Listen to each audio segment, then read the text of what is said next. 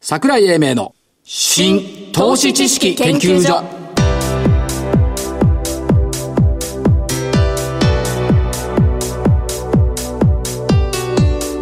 この番組は一般社団法人日本 IFA 協会の協力でお送りしますごきげんよう新投資知識研究所所長の桜井英明ですそしてコメンテーター日本 IFA 協会理事長正木昭夫さんですはい、日本 IFA 協会の正木です。今日もよろしくお願いします。お願いします2週間ぶりに生放送生放送、はい。なんですけども8日続進ですね。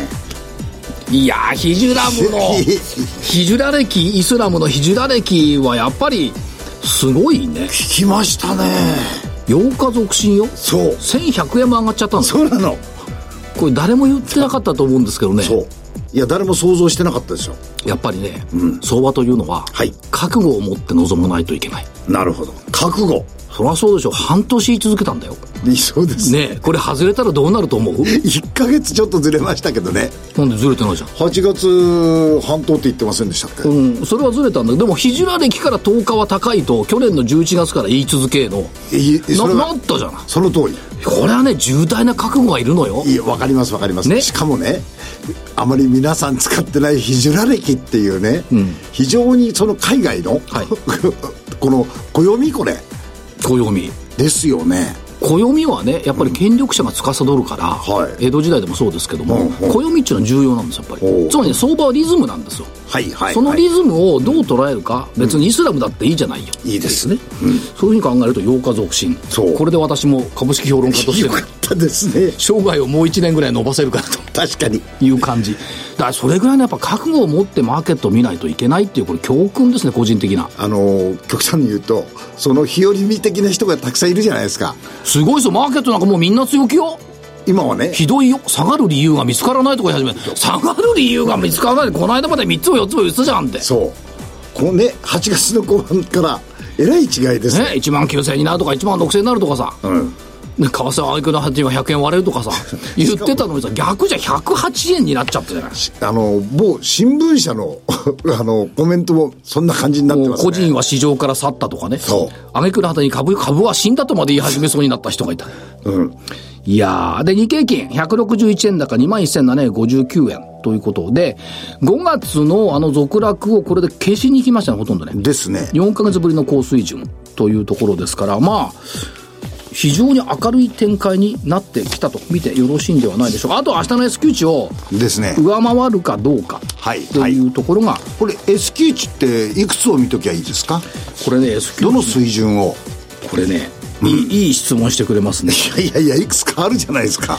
7月の S q 値が2万1742円だったのよ、これ超えちゃったじゃないですねで6月のメジャー S q 値が2万1000飛び60円だったのよこれも超えてるでしょ、超えてるそうするとね3月メジャー S q 値に戻ると2万1348円3月まで行くうんとんでもない去お年の12月のメジャー S q 値2万1618円、その先は9月のメジャー S q 値2万3000飛び57円しかないで目先のポイントとしてはどの辺を一応あなんあのね節全部抜けちゃったの、節全部抜けたあまり言われないですけど3月月中平均今年のね、はい2万1414円なのよ、これも抜けちゃったでしょ抜けましたねそうすると今2万8あ2万1800円と2万2000円のレンジにいるから、2万2000円を突っかけるかどうかっていうところ、なるほでどね、ここのところの傾向は、シカゴはね、終値と変わらずね、戻ってくるんだけど、1日200円ぐらい上がるんだよね、東京タイムで。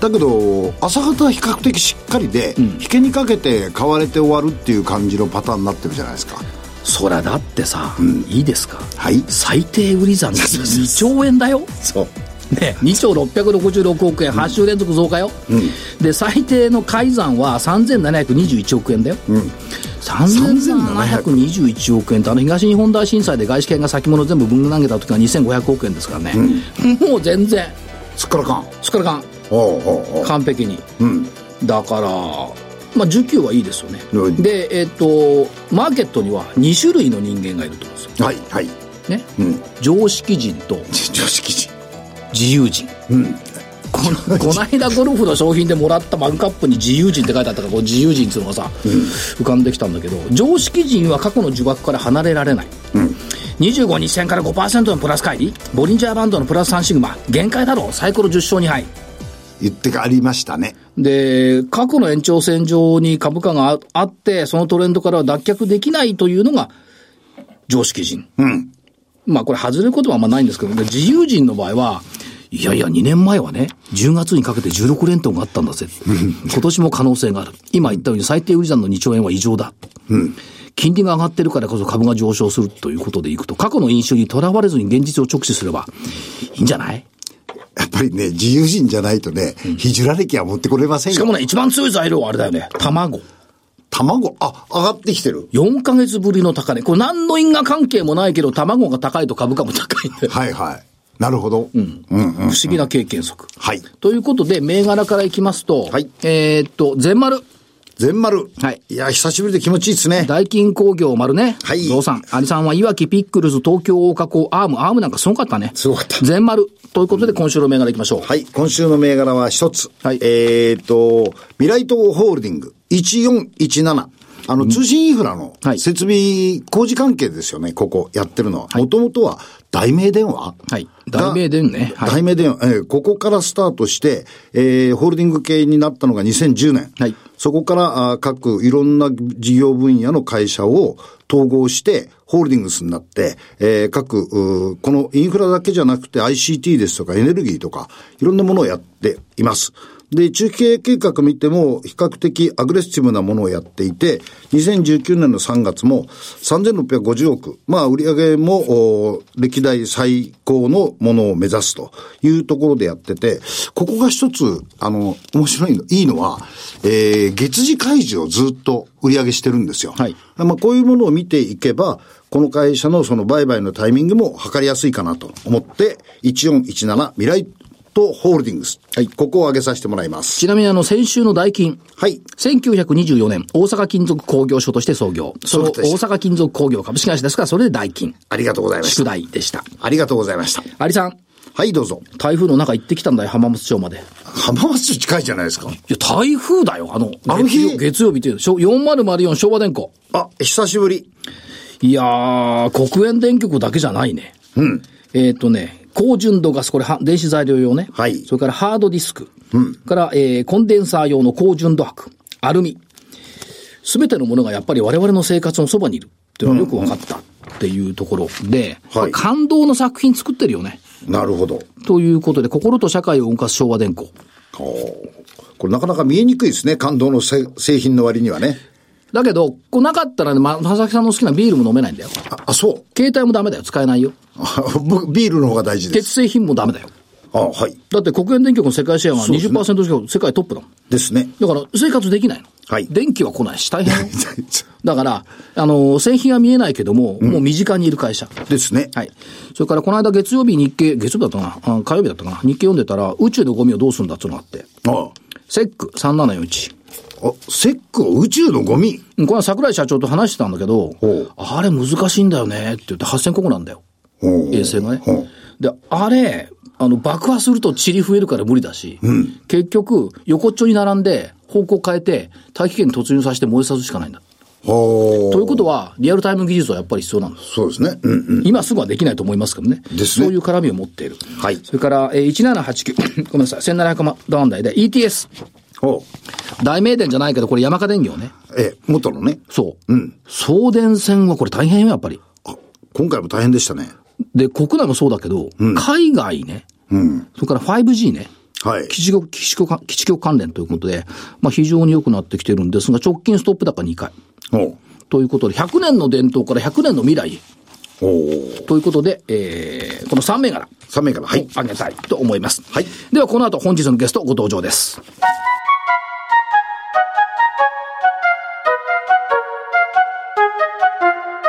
桜井英明の新投資知識研究所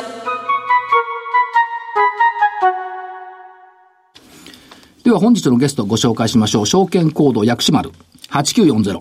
東証一部上場株式会社インテリックス IR 部長、安倍浩二さんです。安倍部長、よろしくお願いします。はい。はい安倍でございます。よろしくお願いします。よろしくお願いしますお久しぶり。はいですよね。はいえー、リノベーションさん、リノベーション総合カンパニーということですが、まあ、リノベーションといえばわかるんですけど、一体どどんなことをおやりになっている会社なのか、まずご説明いただけますでしょうか。はい。えー当社のメインビジネスですね。はいこちらに関しては、えー皆さんがお住まいになっているような分譲マンション、これを一部屋単位で、えー買い取らせていただきまして、はいえーリノベーションを行って再度、あのー刷新してですね。はい綺麗にしてえー個人の方に、えー販売していると。ピカピカにしていうものででございます。そうですね。はい。で、えっと、販売実績っていうと、リノベックスマンションっていうと、10のや14年連続で年間1000件以上販売はい。ですんで、今、累計2万1000個を超えてますね。これマンションのリノベーションの会社さんでは、ここらトップクラスということですね。だかそうですね。ら新築マンションに比べると、一室ずつだから大変ですよね。大変ですね。一等手現間場じゃないはいっぱいかかりますね。はいはい。さて、中古マンション市場はだいぶ活性化してきているようですが、具体的にはどんな感じですかはい。えっ、と、皆さんもご承知の通り、えー新築マンションの価格ってかなり高くなってきてます。うんはいまあ、仮に、えっ、と、2018年で見ますと、新築でいけば、首都圏で5800万、はい23区で7100万という価格でございますので、はいはいなかなかサラリーマンでは手の届きにくいような価格になっこてれます。 7000万って昔よりほら、広さが狭くなってきてるから ね。そうですね。だから昔並みの広さを求めようとするともっと高い。はい。昔並みの広さはやっぱりリノベーション、リノベーションマンションにしかない。そういうこととに言なりっますても過言ではないかもしれない。はい。業界団体一般社団法人リノベーション協議会ってできたじゃないですか。これ、はいあの、御社の社長が理事長。はいおやりになってますけども、はいやらせていただい会てます員がこれガンガンガンガン増えてきている。はい。2009年発足してるわけなんですけれども、その当時117会員だったんですけれども、今、あの、足元では936会員で、本当にちょうど倍なんですけれども、はい発足時の倍になってます。だから皆さんがこのリノベーションに参入したがっているのはわかるんですが、そうは言ってもやっぱりいろんな技術だとか、そういったものが必要ですから、なかなか難しいところもあるから、逆にリノベーションの先駆者としてははい。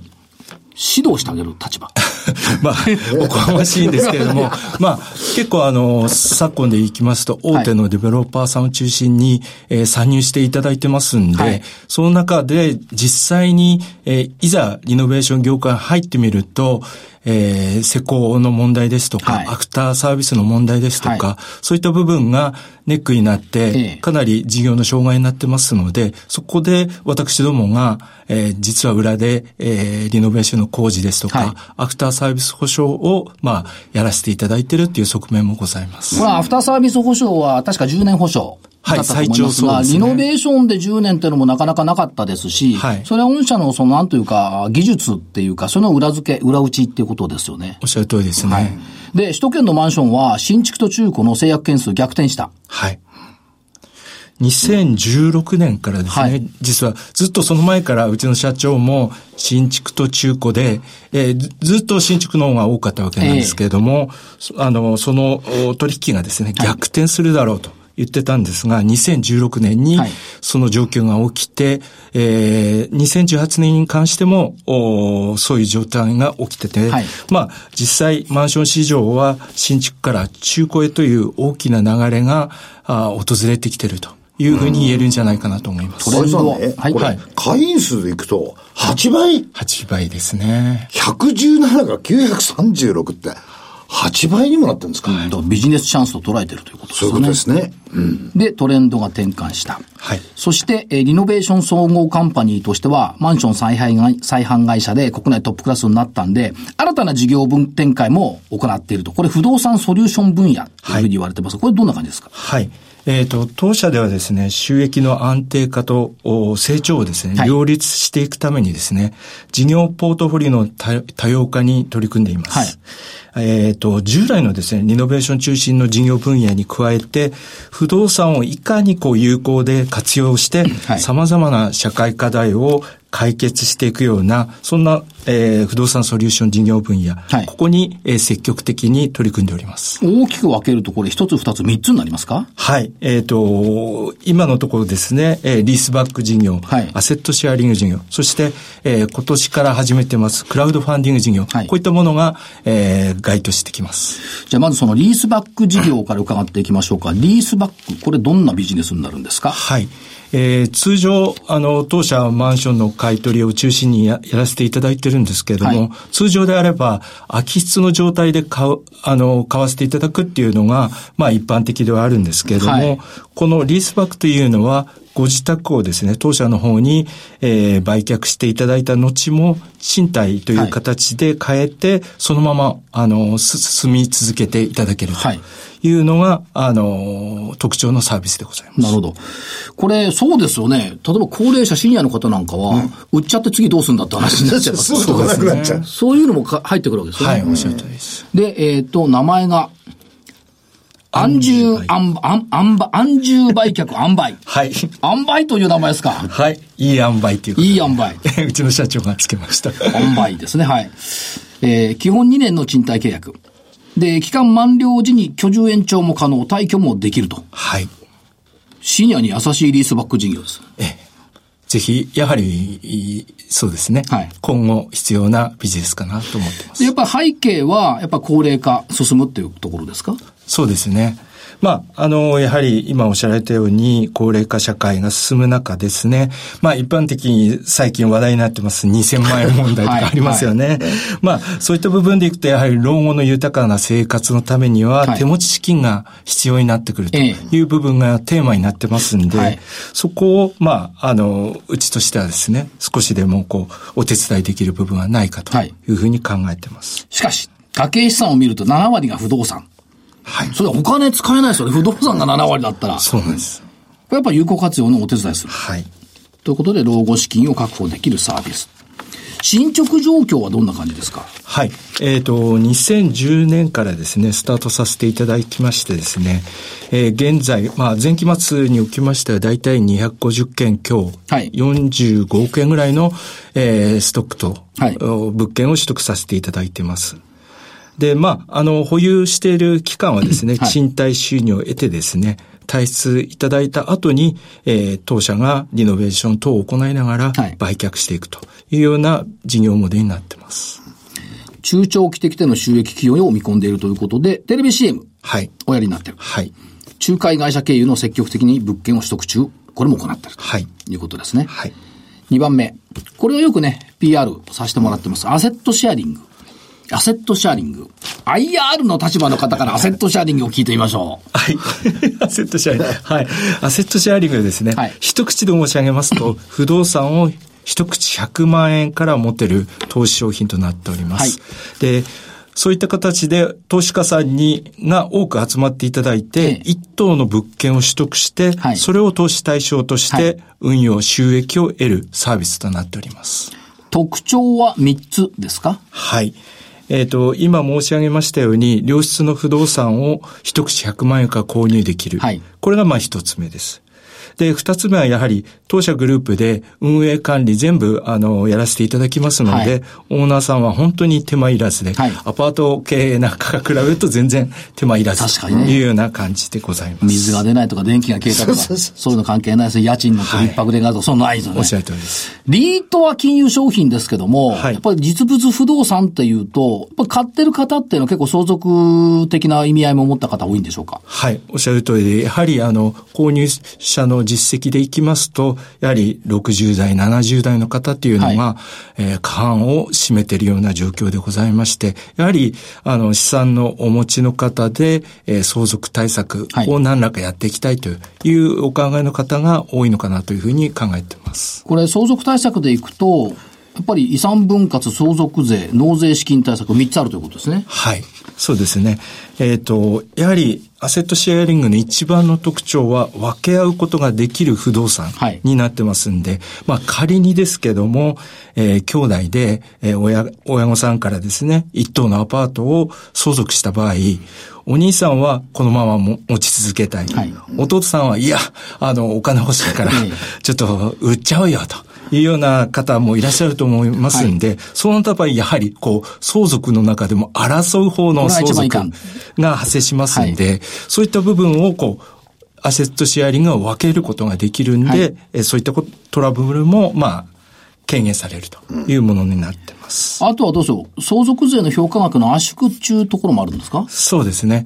やはりあの、先ほど触れましたリートですとか、そういったものになりますと、やはり金融商品になってきますので、こちらのアセットシェアには実物不動産の扱いになりますので、相続時にですね、相続税の評価額をはい、当社の物件でいきますと、7、8、10%圧縮が可能とはいいうふうになっております。そして納税資金、これはどんな感じでしょうはい。これに関しても分け合えるというあの特徴がございますので、一部はあの相続時発生した際にも納税資金として準備できますし、で、残った分はそのまま持ち続けて、えー収益を得るということができるものになってます。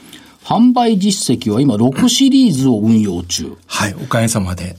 商業ビルだけじゃなくてシェアハウス、ホテル等も扱ってる。そうそうそう。福岡のホテルとかね、原宿のシェアハウスとかね。ありましたよね。はい。で、あと京都もやってるんですかはい。えっ、と、やはり結構当社として特徴ありますのは、やはり当社はリノベーションの、あのー、会社でございますので、はいそのノウハウを活かして、京都の町屋ですね。こちらを再生して、宿泊施設として運用しているはいというものもございます。まあ、京都は築70年を超える町屋が4万件あると。はいこれ町屋がどんどんなくなってきちゃうから、よ景観がね、そ変うわでっすてねきちゃうんですよね。はいそういった意味では社会課題の解決はいにも向向かっているとはいいうことですね。はい、そうでございます。現在販売中のシリーズはありますかはい。今販売してますのは、えーアセットシェアリング博多というものでございまして、はいえっ、と、2017年にですね、えー九州の博多にですね、えー開業したリノベーションホテル、はいモンタン博多が投資対象となってまはいす。。これはね、正木さんも私も実は行きました。はい。ありがとうございます。博多、すごいんだ、インターナショナルで世界中の人が泊まってるってやつで、すね稼働率90%。大体、えー半数以上55%ぐらいが、あの、海外の方。そうですね。あの、世界地図貼ってありますからね。はいはいピンがこうあってね、いろんな国にピンが刺してあるんだ。はいそうです来た人たちのピンがね。ということで、えっ、と、一口100万円からということで、表面利回り6%、分配予定利回りが4.2%というところですね。はい。あと何都内にホテルを建設中。現在、あの、ホテルを建都内、設都中内、でござ某いま所しにてね。はい、某所に。はい。は。はいい。まあ、これが、あの、今後の新シリーズの、お元になるような物件になるかと思います。はいそれから、もう一つ、クラウドファンディング。これはスタートしたんですね、新たに。はい。えーやはり当社でもですね、アセットシェアリングよりもう少しこう、敷居を低くした形での不動産投資っていうのもはい考えておりまして、それがクラウドファンディングサービスでございます。はいはい。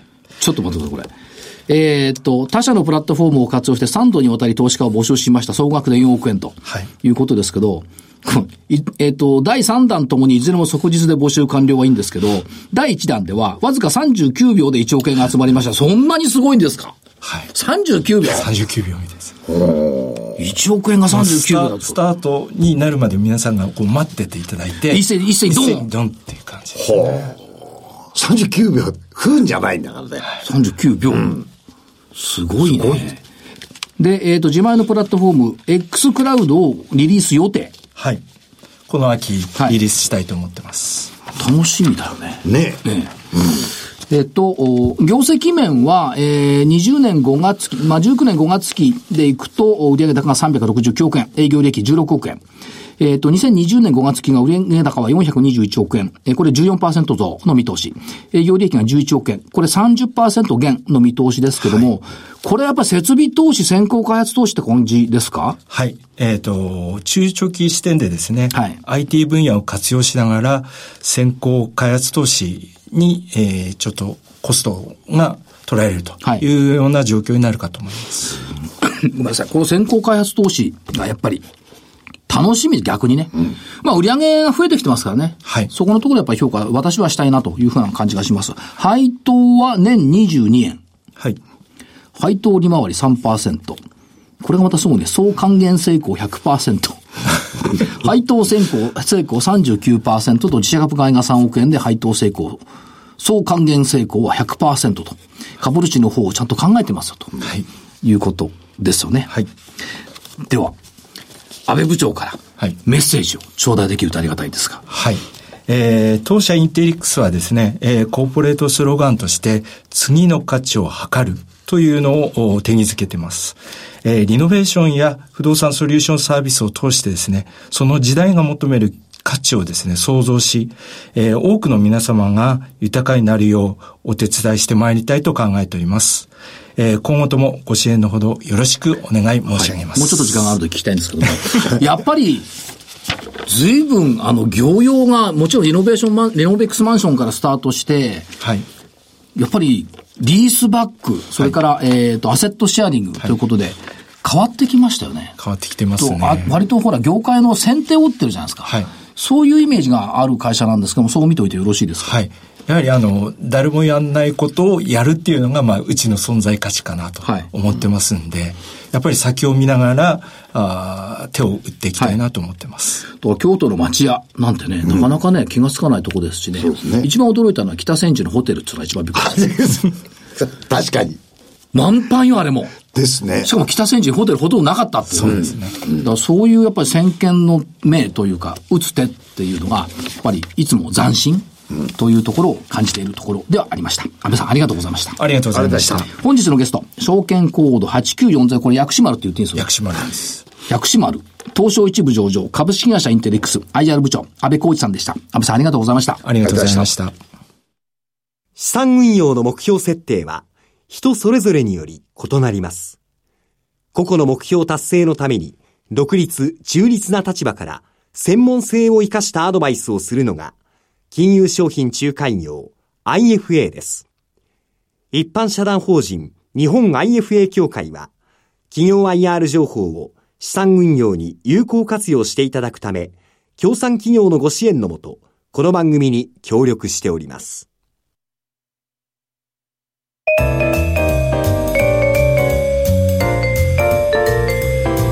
桜井英明の新投資知識研究所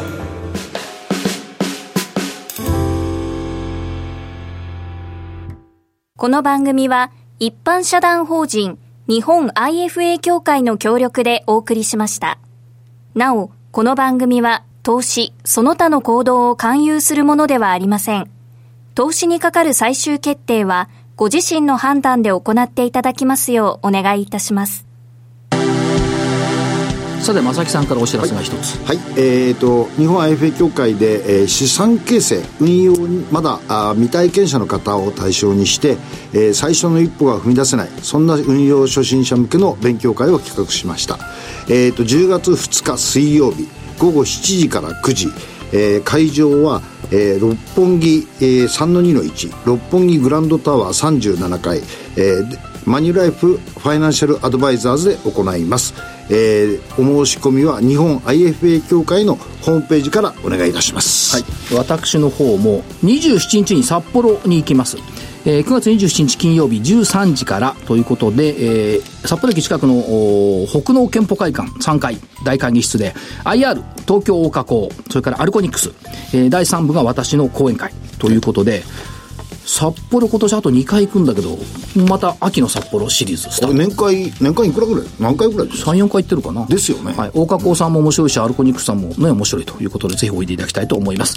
お申し込みはホームページでイベントス株式会社イベントスのホームページからお申し込みいただければ無料でご参加いただけますんでぜひ、えー IR それから株式講演会おいでいただければというふうに思っております札幌はまだ寒くないよね大今丈夫で9す月27日だからね、ポイントは台風が来てくれないことだねそうですねまあ北の方はねあのね、この時期ね、福岡とか札幌とか、とにかく日本全国移動するとね、台風がね、恐怖なのよ。ですねだから、もう、とにかく、安穏な天気ではい10 10月月まにで帰ってこれるように過ごしたいなとはいいうふうに思っております。